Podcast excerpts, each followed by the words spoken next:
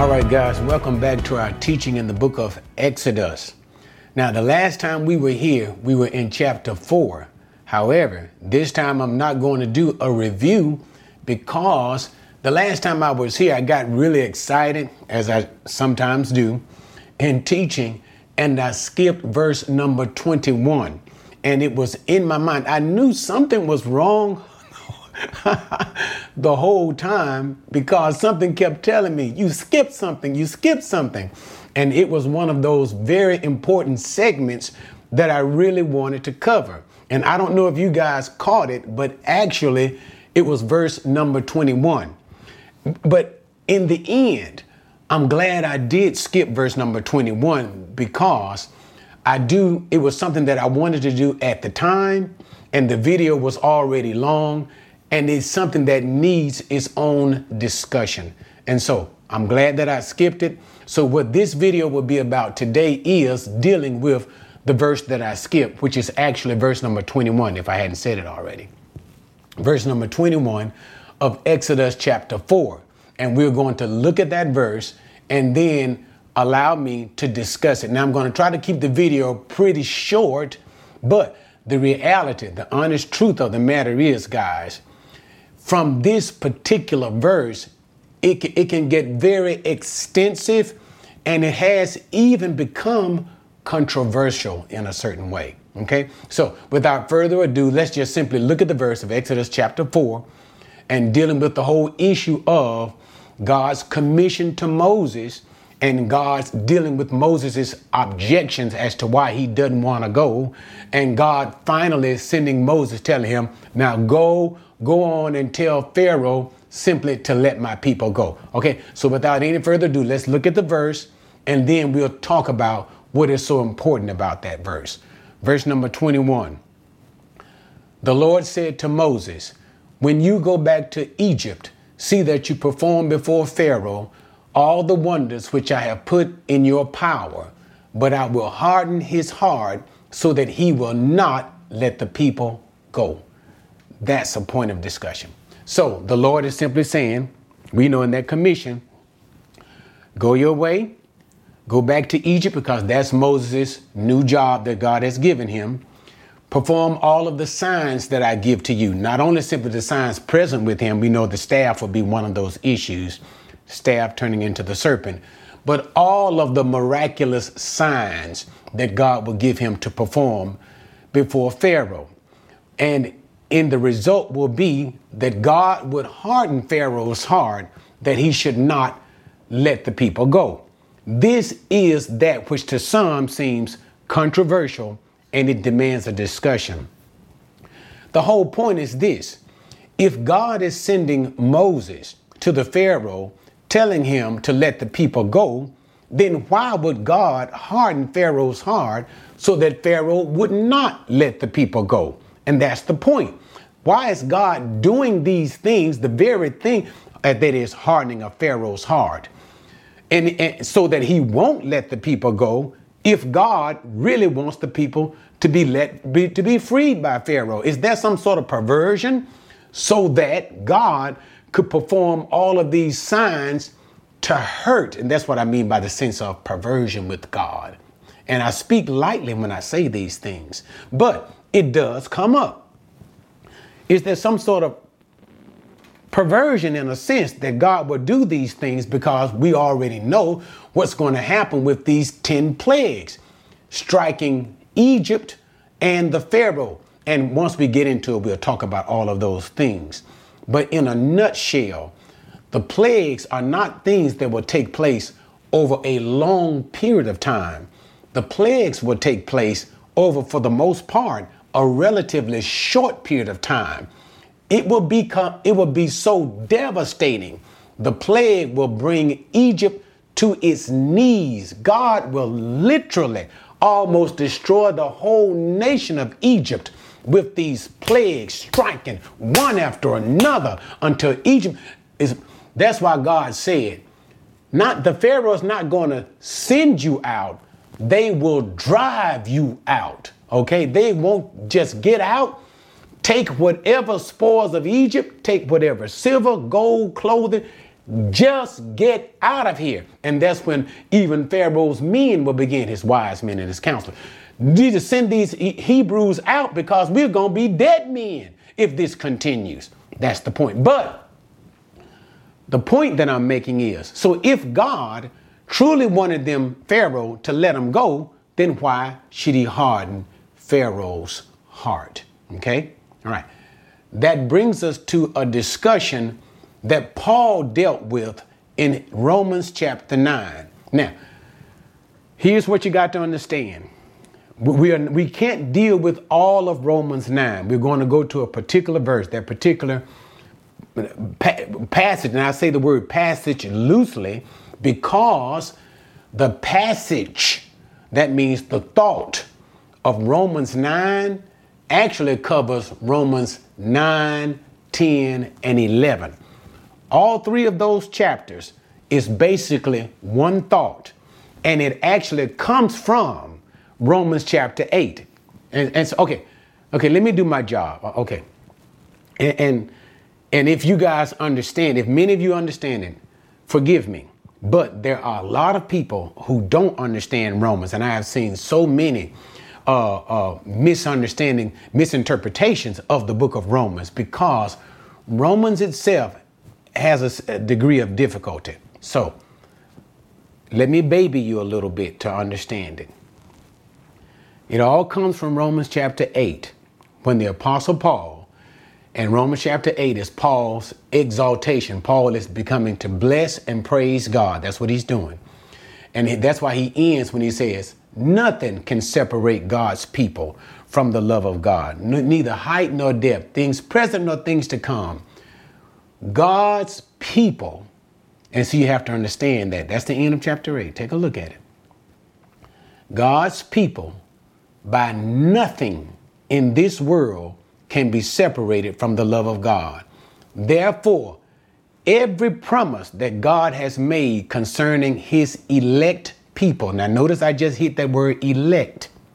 Elect. Every promise will be fulfilled. God will always hold to that. And that's the idea that he praises at the end of chapter eight. And this is on the basis of what Jesus, the Messiah, has done through his cross. And this is given to us by being sealed with the Holy Spirit. You believe in Jesus, then the Holy Spirit comes inside of you. That's why it is called the Spirit of promise.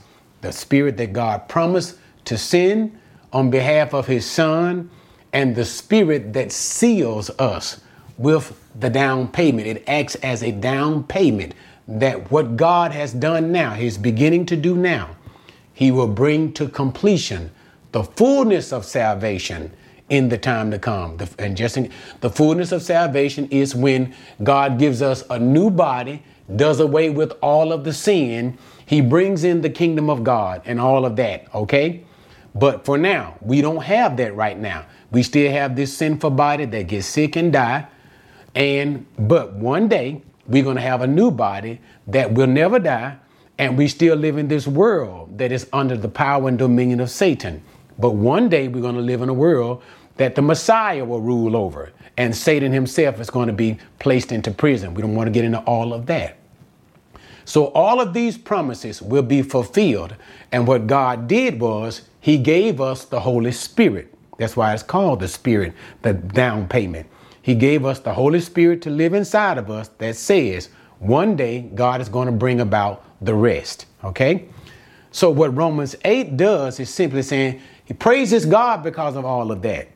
And what Paul is doing in this treatise, and that's what Romans eight, Romans is in a lot of ways. It's a beautiful book.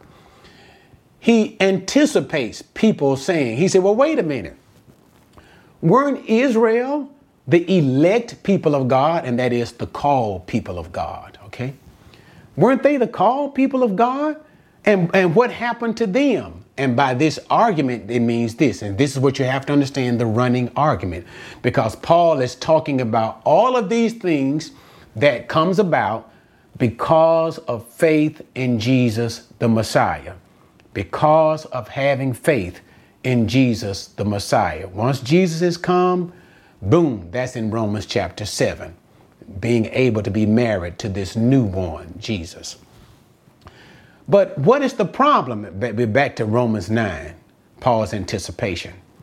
He said, what's the problem? He said, but Jesus came, Israel did not believe in Jesus, and therefore, and remember now, there is no other name given under heaven whereby men might be saved except Jesus' name. And so Paul anticipates this argument. He says, by Israel not believing in Jesus, then Israel is lost, except for a very, very few, because what? Only a few, G- only a few Jews, um, in comparison to the number of Jewish people, only a few of them actually believed in Jesus. But remember, that's the whole point of John. He came into his own and his own received him not. And so Paul anticipates this argument in verse, in chapter nine of Romans. And this is what he begins to deal with. And he begins to simply say how he wished that the Israelite people were saved, but the word of God has not failed. And going back to chapter eight, when he talks about nothing can separate God's people, the elect are secure. And that's what he's talking about. The security of the elect people. You may have heard somebody use the term eternal security, or sometimes people talk about the salvation, how you cannot lose your salvation once granted of God. Okay, but I don't want to get into that discussion, even though it is very much a part of this discussion. But let's just work it on through. And so that's when Paul talks about elect. And this is why I kept emphasizing the term elect. Elect simply means called. It comes from, from the word that the Greek word that means called. So elect, eklektos. That's the, the literal word, eklektos. The called of God. It simply means those who are saved. So in, in other words, you're saved. Every saved person is the elect of God. And that's the thing that Paul begins to deal with in Romans chapter nine. And so what he is saying concerning the Jews is all those who are of Israel, Jews, are not indeed truly Israel, Jews. He says those who are truly Israel, Jews, are those who are the elect of God, those who are the called of God. And that's why he continues in Romans nine, talking about those particular demonstrations, how there is a distinction to those whom God has called and those who are simply of the genetic family of Abraham. And no, notice, and, and we can even see that, notice, Abraham had two sons. He makes that uh, particular example in the book of Galatians. One from a bondswoman uh, and from Hagar, and one from the free woman, from Sarah. Both sons were from Abraham, but only Isaac was called. You see that? That's the Galatians argument that he makes big time. And Galatians is nothing more than a miniaturized Romans. And it basically deals with some of the same issues that the book of Romans do. That is Paul's issue in the book of Galatians, book of Romans, from Romans one through uh, nine through eleven. You could actually say eleven in principle sense, but Galatians deals with those issues. And Paul is real hot with that. But let's stay with Romans. And then again, he uses the argument again in Romans, how that Jacob himself had, uh, I'm sorry, not Jacob, but Isaac had two sons in the womb of his wife, Rebecca. And notice Esau, Esau and Jacob. But what did God say? Jacob have I loved, Esau have I hated. So therefore, God called Jacob. And whole point is, neither one of them having done nothing good or evil. Okay. Okay. And what he means by that is this. There is nothing meritorious done that God would grant election. And remember now, the idea of election is the idea of salvation. And that's the whole point that Paul is driving through all of this argumentation. And even he, that's why he goes into the point that he says is not the one who chooses, but it is God who calls. It is God's choice. And remember, if you must not break the context, what is he talking about? Election, calling, salvation. The whole point is God, God's word concerning Israel, that the that he called Israel. That's the argument, the holist, holistically the argument. He called Israel. He's defeating He's, he's defeating the anticipation of what people will say. You said that God's called people can't be separated. Well, what happened to Israel? His whole point is just because they were Jews of the flesh don't mean that they were truly Israel. Only those who are Israelites are those out of Israel whom God called. And the ones whom God called, which we see in the Bible in the Old Testament, is called the remnant. The remnant and the called ones of Israel, they came to God. They believed in Jesus, and they indeed are saved, and they will never be separated from God, no matter what. And he defeats that argument, okay? And so it is with that, as he continues the argument, and here's the argument. Here's the argument that we've been developing that far. And I didn't want to go through all of the text. I'm trying to deal with Exodus four and twenty-one. God says he will harden Pharaoh's heart. But what you can't miss is if you separate that from the context of Paul's argument, you won't understand what God was saying in Exodus four and twenty-one. And you surely won't understand Paul's argument, because you always must deal with the scripture in context, one line upon another, and what is he talking about in the first place? You have to stay with that, okay? So he keeps the, his whole point as he's been working through, and we're about to get into our text with Pharaoh, is God calls whom he chooses. He calls whom he chooses, and, and, and the difficult part, let me say this, because I had difficulty with this as well. I had difficulty. And and no doubt some of you guys are going to have difficulty with this too. But ne- and it may take even years. It may take years for this to really soak into you. But I promise you this. I promise you this. If you stay with the word of God, if you stay with God's word, And, and and that's why I believe going with the Bible from the very beginning, from Genesis one and one to Revelation twenty-two, all of it, every line, every word in the context, in the context, and prayerfully say, Lord, I tell you what, I believe that this is your word, and whatever you say is fine with me. I don't care what you say. Just, I pray this, give me the understanding. That's all I'm asking you. I'm not going to fuss. I'm not going to fight. I'm just asking you, help me understand it. If you truly pr- believe that and ask God for that, he'll help you. So I believe one day, even if you struggle with it now, you're going to come to the understanding. That's just God's word. That's God's way. OK, but my whole point in saying all of that, I just wanted to pre- prepare your heart for a difficult part passage. The passage is not extremely difficult to understand. The problem is we're just unwilling to accept it. We just don't want to accept this fact. OK, but when you work through the text, this is God. This is the God that we serve. And it speaks of God has so many characteristics about himself, okay, parts of his nature. And it speaks of his sovereignty. And once again, sovereignty means power. In other words, I'm God. And guess what? I do what I want to do because everything is mine. All power is mine. Everything is mine. The world is mine and the fullness thereof. The cattle on a thousand hills are mine. The, Every soul is mine, and even the soul that sinned, that's mine. So therefore, that which is mine, I can do whatever I want. And guess what you got to say about it?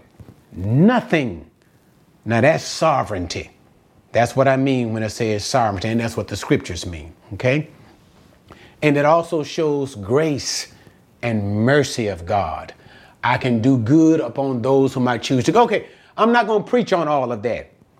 But this is our God, and this is what the... T- so I'm saying all of that, and I know I'm being very slow. The reason why is because it can get difficult. God does what he pleases. Okay, so now let's go back on the thing. So after dealing with the issue concerning Jacob and how God has chosen Jacob over Esau, and he uses that strong passage, Jacob I have loved and Esau I have hated. Now that's powerful, isn't it? Which shows you preference. Choose one over another. And his whole point again, and what did and when did I make that choice? Listen, when did I make it? When they were in the womb. Neither one did good, neither one did bad. Let me tell you something, guys. I will mess you up. I will mess you up. I will take you to the prophet Obadiah. And I'm not going to do it. I guess we got a long, long, long, long, long, long, long time before we get to the prophet Obadiah.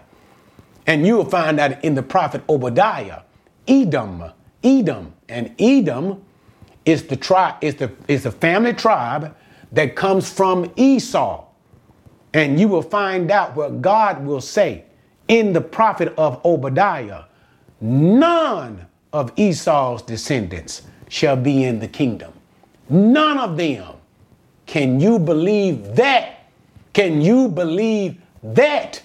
Beginning from Esau, Esau, the son of Jacob, all the way up, none of them will be in the kingdom. That's in the book of Obadiah. But I don't have time to go through all of that. It is amazing. It will amaze you. But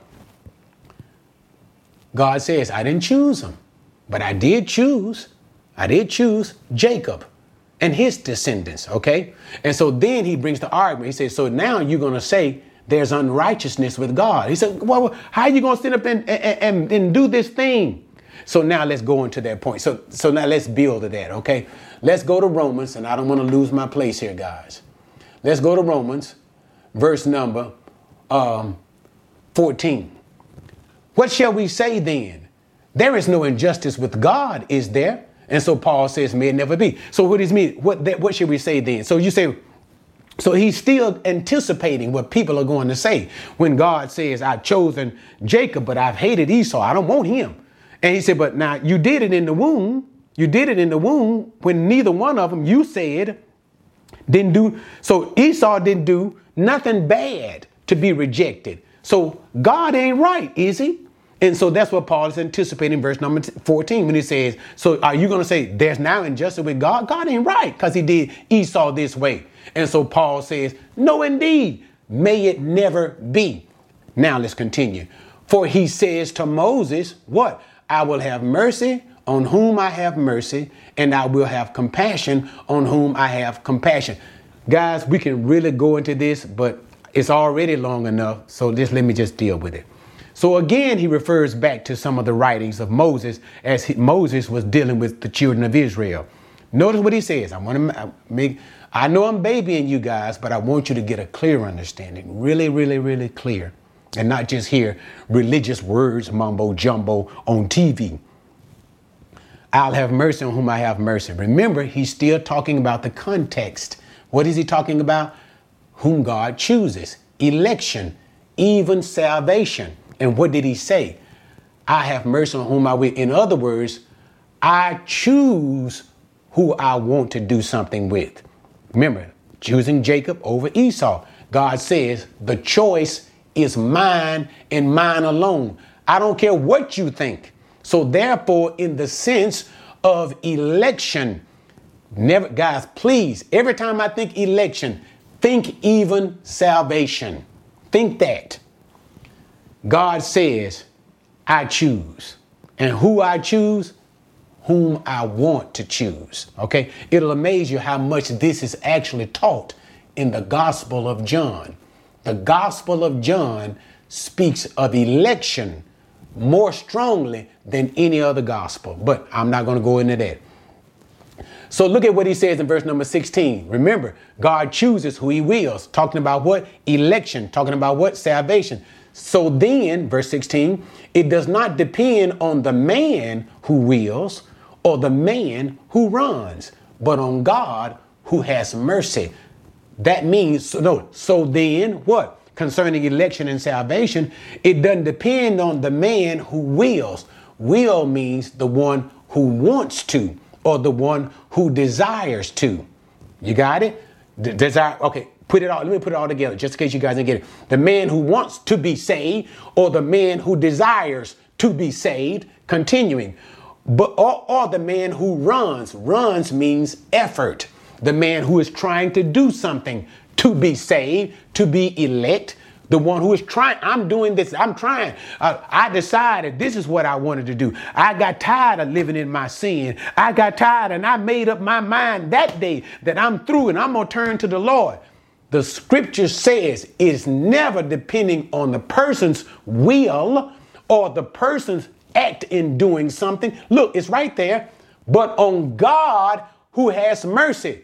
What mercy? He just told you, I choose who I want. God has mercy on whom he decides to have mercy. So now watch this. Let's keep on rolling with that context. And remember, I know I'm being overly redundant. And the reason why is, it's because of the human heart. It resists. It can't stand this.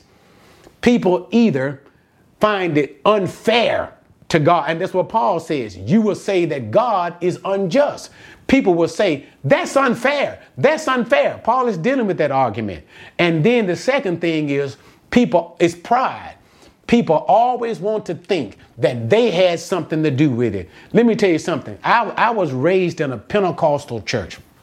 And we would have things like testimonial service. And I would, and doing testimonial service, and I learned this, and I learned it, and I learned to throw it in the garbage because it was completely wrong. Not partially wrong, all the way wrong.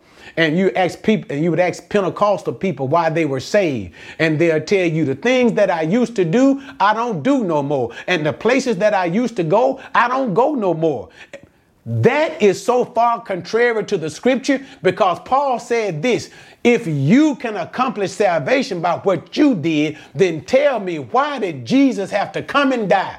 If you can do this by yourself, then Christ need not have died because you can handle all of these things. And that's his argument in the book of Romans. That's his argument in the book of Galatians when he's talking about we are justified, saved by faith, by believing in God, in the works of Jesus. His whole argument in Romans chapter four, when Paul says, and Abraham believed God. He said, what did Abraham do? Was he justified by works? No, indeed, he was not. And works simply means by what you do. Justification means saved, become elect. Okay, okay. I was raised in Pentecostal. And they constantly will say that they saved by what they did and that they changed their mind. That is so far contrary to scripture. It is by grace. Grace, and grace simply means something that God did for you that you did not deserve. By grace, through faith. Faith means all you did was believe it. That's it. And they asked Jesus, what must we do to do the works of God?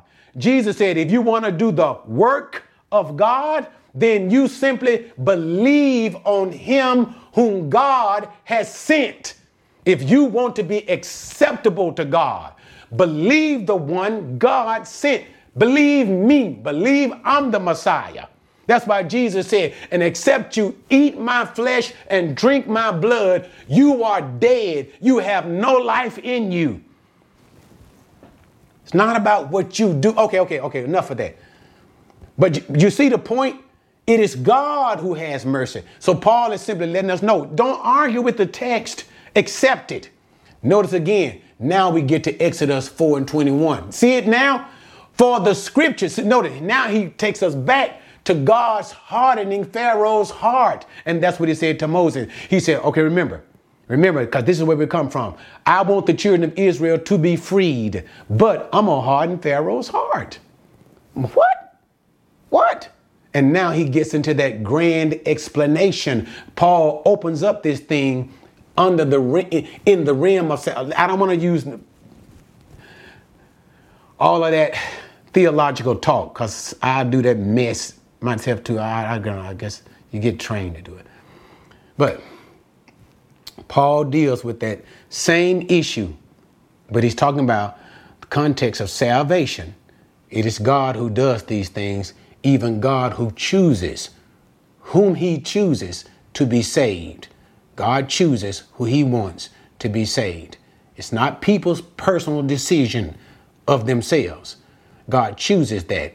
And God, and since I'm here, and some of you guys may be just getting torn up, God stirs up the faith of the individual to respond. Remember the scripture said, everybody, that's back in Romans again, Paul talks about it, because of the sin of Adam, you are now born dead. You are dead in your sin and trespasses.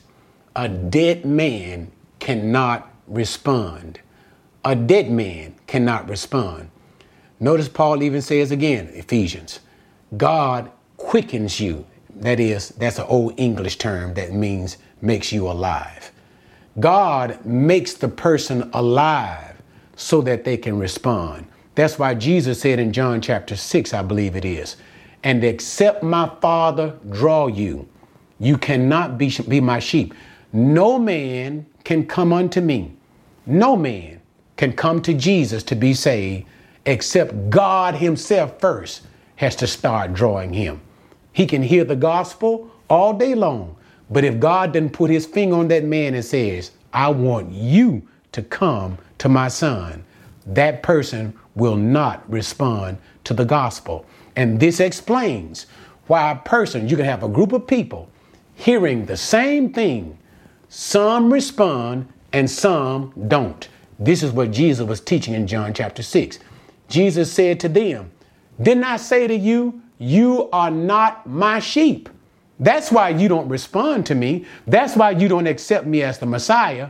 You have not, because if my Father had given you to me, you would come to me, because my sheep do what?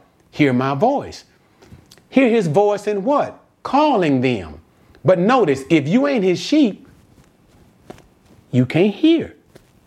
You see it now? God has to first put his finger on you.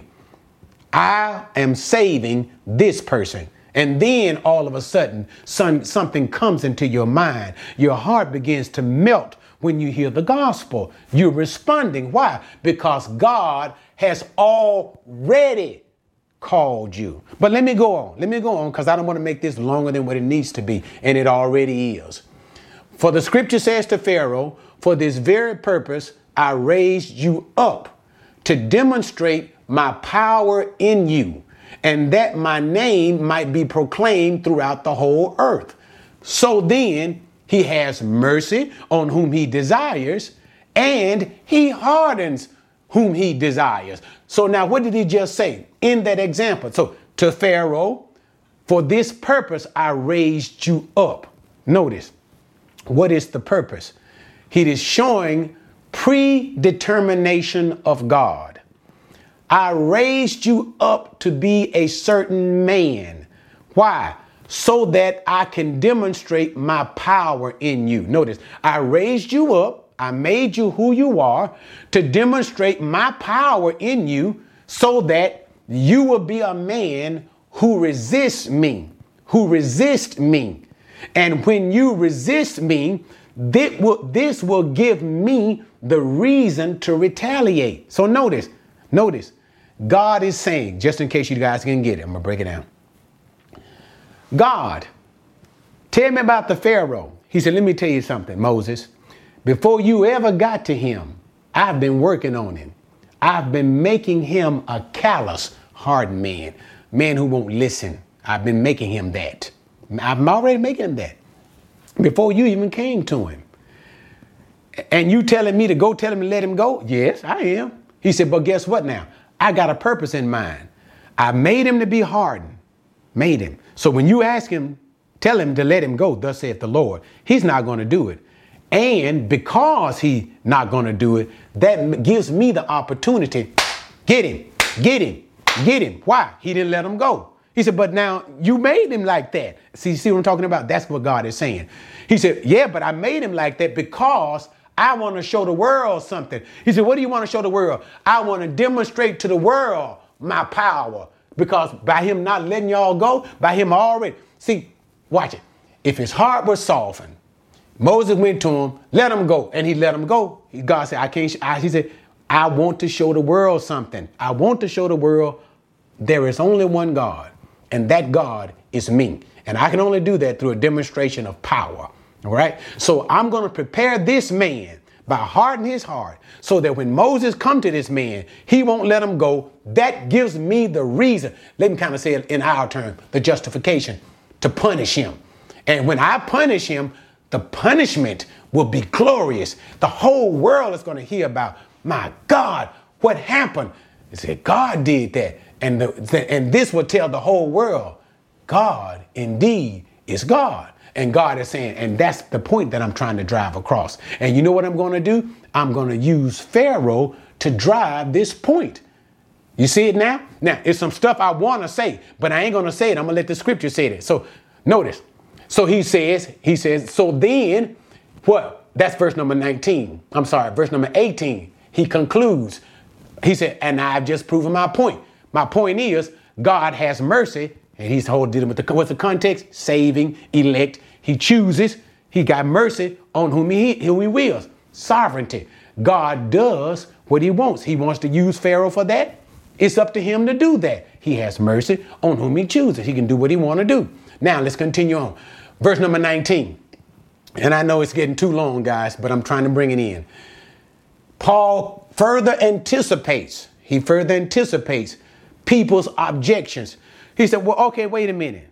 You talking about election. Remember, salvation, election. You got to stay with that. And God's even in the sense of punishing people, hardening people. You got it? Hardening. God went and hardened a person, even though he was going, he wanted to do something else. Let my people go. But God hardened him. He anticipates people having a problem with God hardening Pharaoh's heart. So he says in verse number nineteen, you will say to me then, why does he still find fault? Who resists his will? See it now? Here's the anticipation. How can God be angry with Pharaoh and then punish Pharaoh for not uh, letting the people go when God hardened his heart ahead of time? God was the one who hardened Pharaoh's heart ahead of time. So now if God hardened Pharaoh's heart, how can God get mad and then punish Pharaoh when he the one that did it?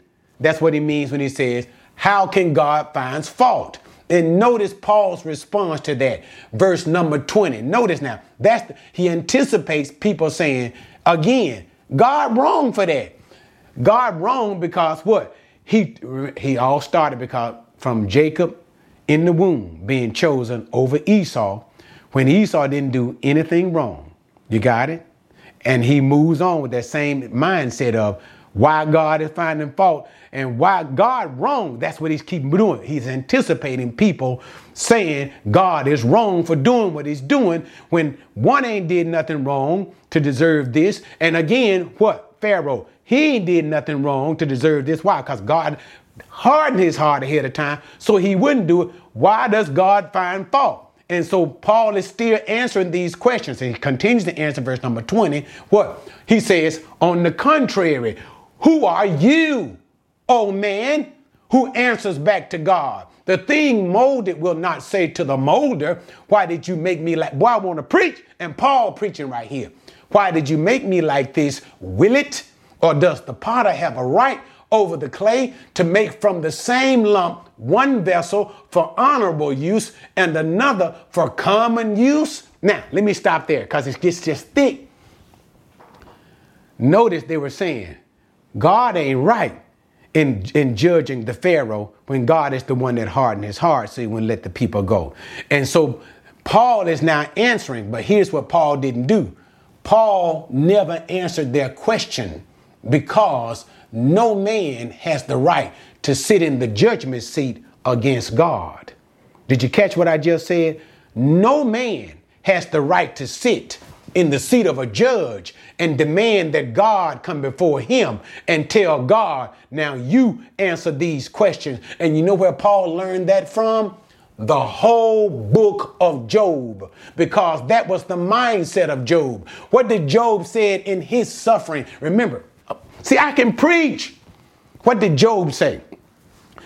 We know that God, the devil came, and I'm not going to go through all of it.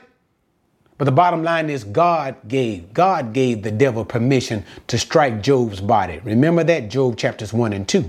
God gave Job permission, and the devil struck. He hit his family and he hit Job's, Job's body. Remember that? And Job in his sickness, he began to do some, a lot of complaining. And Job's final thing he said was, he said, you know what? I am going to ask God one of these days to tell me why he did these things, why he allowed these things, because the Bible kept saying that Job was righteous and Job was a good man. Remember that? And Job kept arguing with his friend. I've done nothing. I've done nothing. And when God finally shows up, I'm going to ask God why. And when God did finally show up, God said, Job, since you've been asking to see me, he said, finally, gird up your loins like a man. Get yourself together. Now let's have a conversation. Job, you talking about you want to ask me some questions. He said, Job, I got some questions for you. When I formed the sky, where were you? When I formed the stars in the sky, where were you? When I formed the, the, the antelope, where were you? And when the baby this gives birth to this, and when this animal does this, where were you? And when this happens, Job, where were you?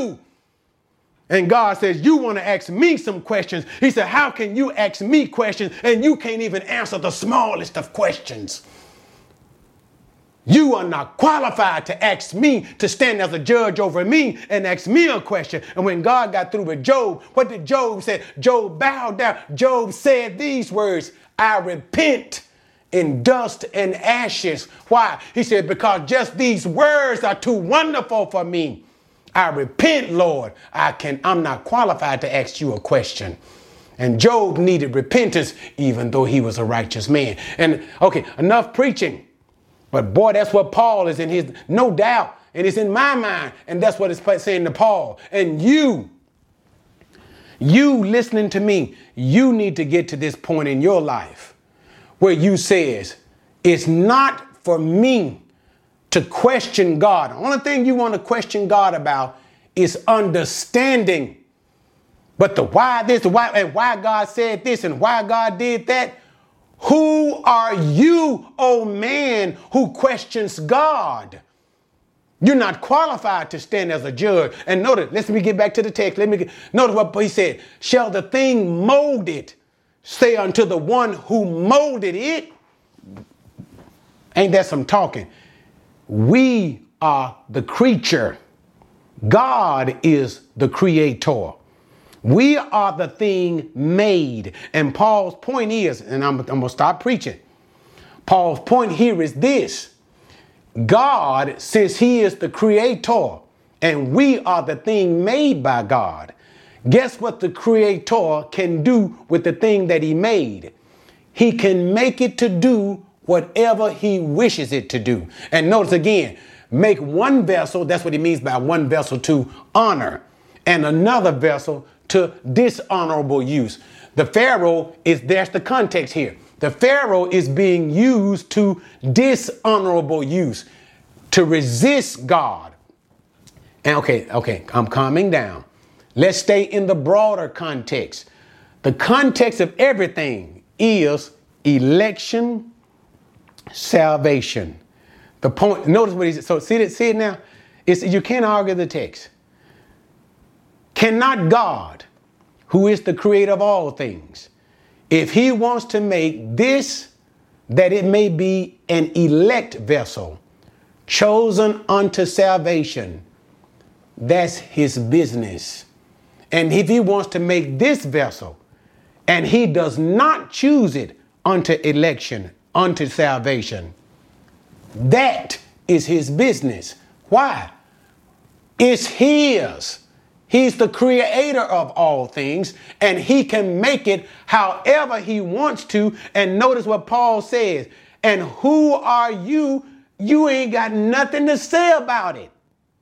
That's God's business. And that's his argument right there. But anyway, let's just go on with the text so I can bring this to a close. So where am I now, guys? Verse number twenty-one. Uh, uh, uh, no, twenty-two. Then he begins, and it seems like he begins to placate. He, he says, okay, I've been kind of rough on you a little bit. Calm down. Consider this then. That's what the next verse is doing. Consider this. What if God, although willing to demonstrate his wrath and to make his power known, endured with much patience vessels of wrath prepared for destruction? See, that's the question. Okay, so let me break that down, because, God, that's thick. If you just read that, it, it is hard to understand. This is what he's saying. What if God endured with patience? That's what he means. And, and okay, let, let me just give you the example of it. All right, let me give you the example of it. All right, concerning the Pharaoh incident, because that's where we end now. All right, now what you'll understand is this when you look at the book of Exodus, and you and we'll see this once we get into Exodus. All right, we will take notice of these two things. There are times in the book. I think there's two times. I think twice. I think. And, and, and now don't confuse, and I don't want to blabble on and on, but don't confuse when God is making, and I'm, I'm using this uh, lightly, generically, predicting that he will harden Pharaoh's heart, okay? But look at the actual situation, and you're going to find out when there are certain plagues coming up. It's going to say, and God hardened Pharaoh's heart, okay? And God hardened Pharaoh's heart. And you'll see that for a particular, so when a particular plague is ready to come in, come in, God will do it. That's going to count as one. I think there are only twice, there are only two times when God hardened Pharaoh's heart. You got it? Now, what you have to understand is this. I believe, now don't hold my feet to the fire, but I believe it's about six times, either four, either four to six times where the scripture says, and Pharaoh hardened his heart. And Pharaoh hardened his heart. All right, so now let me explain. There is a difference and a distinction when God is hardening Pharaoh's heart so that he would resist, and Pharaoh hardening his own heart. So what Paul is saying here, back again to verse number two, uh, what is it, twenty-two? What if God willing to demonstrate his wrath over the vessel? He in, the point is, he endured with patience. That's the Pharaoh hardening his own heart. In other words, there were times, all the time. Let, let, let, let me give you the very first example. First example. When Moses first goes to Pharaoh, and we'll see that coming up, and says, let my people go. You got it? God will not harden Pharaoh's heart. Pharaoh will harden his own heart. Now, that's extremely important to see. Pharaoh will harden his own heart. So what Paul is saying, what if God endured with patience? That is, God did not first harden Pharaoh's heart. Pharaoh first hardened his own heart. And that's the point. Pharaoh first hardened his own heart. And it is because Pharaoh hardened his own heart. And sometimes this is a principle that's difficult to see. God, therefore, hardens Pharaoh's heart in return. You got it? First, Pharaoh does it. It is in the ultimate plan of God. Yes, ultimately, it is the plan of God. Nevertheless, God still had patience with Pharaoh. He allowed him, hardened his own heart, and then God came back and hardened his heart. This is what is understood. This is what is known in Scripture. This is what is known in Scripture as judicial hardening. Judicial hardening is, it is an act of God in which when a person, or it could be a nation, it could be a group or a nation, hardens their heart against God, God says, okay, fine. Since this is the course you want to take, I'm going to make it, make this the course you do take. Since this is the course you want to take, I'm going to make this the course you choose to take. This is what is called judicial hardening. Okay. We can see that Paul talks about that in, I think it's Second Thessalonians. Talk. Oh, I don't want to get into that. But the whole point is when people reject the gospel of God, since they reject the truth, Paul says, you know what? God is going to close their eyes to the truth. And this is again when Paul talks about when people, when the scripture talks about having their conscience seared as with a hot iron. That is judicial rejection. When you make your mind up that you don't want to do it, God comes and says, fine, I second the motion. You won't do it now because I don't want you to see it.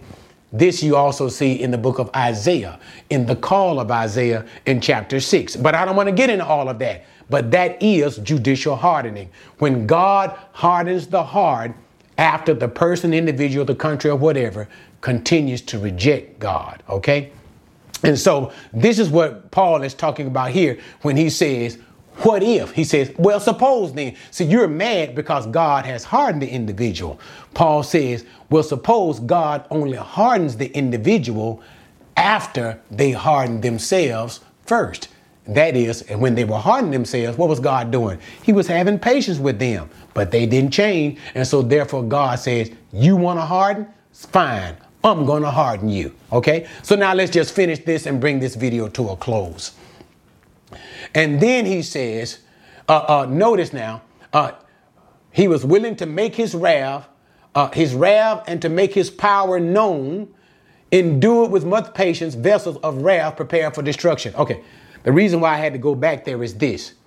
He still did not relinquish, even though God was having patience with them when they were resisting God. Notice now, but still that them that were resisting God. OK, this is not, it's, it's so beautiful, guys. Even though God, he wasn't hardening them at the time, but God was having patience with them. You see it? Look at the text. You see it? Patience with them. All right. But nevertheless, even though God didn't harden them at the time and God was having patience with them, watch the text carefully. They still weren't different. OK, they were still wraths, notice, look at the language so closely. Wraths prepared for destruction. What they were still was not different. Man, see, it's amazing. Look at it. Okay. The argument for election, the t- context hadn't changed. Even though God is patient and they're resistant, it's still, it's like God is giving them a chance. He is not saying he's giving them a chance to be saved. Why? Because they are still, notice, look at the language, vessels prepared. Prepared. That means already made for this. Already made for what? Destruction. So the point is, okay, let me, let me, let me, let me close it because I think I'm starting to babble. Election. Being called of God. OK, and that's the whole context of all of this. It's not the people who choose, not people who choose, not the one who wills. And all of the argument that he's been making from the beginning of the chapter. You got it? It's not about people's choice. It's not about people's will. It's about God's determination, his predetermination, his predetermination that's not based upon what people want to do or what people try to do. Not he who wills, wants, not he who runs, what you actually do. But it is God who chooses to have mercy. All of this is based on the whole point, his principal argument. God has mercy on whom he wills, on whom he chooses. The context of that mercy is all about Israel. Why ain't Israel saved? Why isn't Israel saved? And Paul is saying Israel is saved. He said the point is, you are misdefining who Israel is. You think Israel is Israel simply because they're Jews. They are not all Jews. They are not all Israel simply because they are genetically of the Jewish race. They are only true Israel because they are the called ones, the ones whom God has chosen. Which ones? Like he did with the son, even for Jacob's sake, choosing one over another. So the true Israelite is the one whom God called, and the other one God did not call. And he deals with the argument that comes from after that. People get angry because God is calling one over another. And then he goes into the point. He said, God can choose whom he will. Then he gives an example about concerning Pharaoh, Exodus, which all of this came from, how God hardens his heart. The whole point is God can choose to make a person for a particular use. He can choose to make one a vessel prepared for destruction, and he can choose another a vessel prepared to honor. And even as he's finished, he said, let me just finish this last part. And so he did this thing. He chose Pharaoh, and he prepared vessels unto dishonor. Then these are guys, okay, unsaved, unelect people. He prepared these vessels unto uh, dishonor. Why? To make known the riches of his glory. That's verse twenty-three. Upon the vessels of mercy. That's who we are. We are the vessels that God chose to save. Because notice the whole point, have mercy upon whom he will, to save whom he will, the elect whom he will, choose whom he will. So therefore, he did to make known his ves- his riches of glory upon the vessels of mercy. Wait, notice now, see, I'm about to throw y'all out. What vessels of mercy? Which he prepared beforehand for glory. I'm tired. I'm worn out. But look what it, what he just said. The vessels of mercy, the ones, the ones whom God has chosen to save. What did he say about those vessels of mercy? He prepared them beforehand for glory. Beforehand means before time, before they knew, before they will, before they ran. Or in other words, okay, break it down so you'll really get it. Before it came into your mind, I want to be saved. Before you were sitting there in the church, on the street, wherever you heard the gospel, wherever you heard it and believed it, before that time came, before you came to say, somebody said, do you believe that Jesus is Messiah? Son of God, died for your sin, rose from the dead, because this is what it requires to be saved. That and that alone. That and that alone. He died for your sin and rose from the dead third day. That and that alone. For if you confess with your mouth the Lord Jesus, Jesus is Lord, believe with your heart that God raised him from the dead, thou shalt be saved. That's it. That's it. Before you believe that message, okay, God already chose you beforehand. And notice what it says. He chose you beforehand for glory. And now, what you think that means? To be saved and enjoy all the benefits of God. All right. All right, guys, I know I was long on that. Um, and I know some of you guys are probably going to struggle with that. I, I, I did. I myself did. But again, remember what I said sometimes in the, in the video somewhere. Pray about it. Look at the scriptures. And if you follow, and always, and this is something that I have learned to do from the very beginning. I've been studying the scriptures for a long time. But stay in context. Don't ever leave. Say, is this what the writer is talking about? Stay there and be prayerful. Be humble. Always remember, none of us knows everything. Not a person alive. We don't know it all. We don't know it all. Only God knows it all. And this is what he has chosen to reveal to us, but always with a spirit of humility. And you guys probably hear me talk about that a million times in my video. Humility. I, if you were a member of the church that God allows me to serve, I talk about that every single Sunday. Humility. Stop being so arrogant. We're not all of that. And oh my God, oh my God, all of scripture, all of this thing, this whole shebang, if you, once you come into a grip of the whole Bible, was started against the arrogance, arrogance of one, that God would teach him and show him, I am God alone. Everything else I give, everything else comes out of my grace and my goodness. Be humble.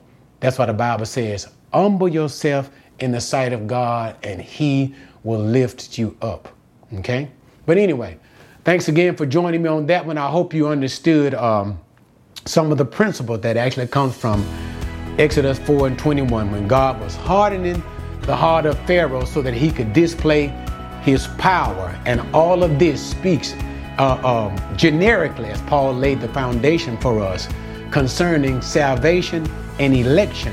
How God, if you are saved today, God has chosen you beforehand for election. It's not based upon what you did. It's not based upon because you made up your mind. It's because God had determined to have mercy on you. And we should always be thankful for that. Thank you, Lord, for having mercy on me. All right, guys. God bless you. See you when we go back to Exodus. See you next time.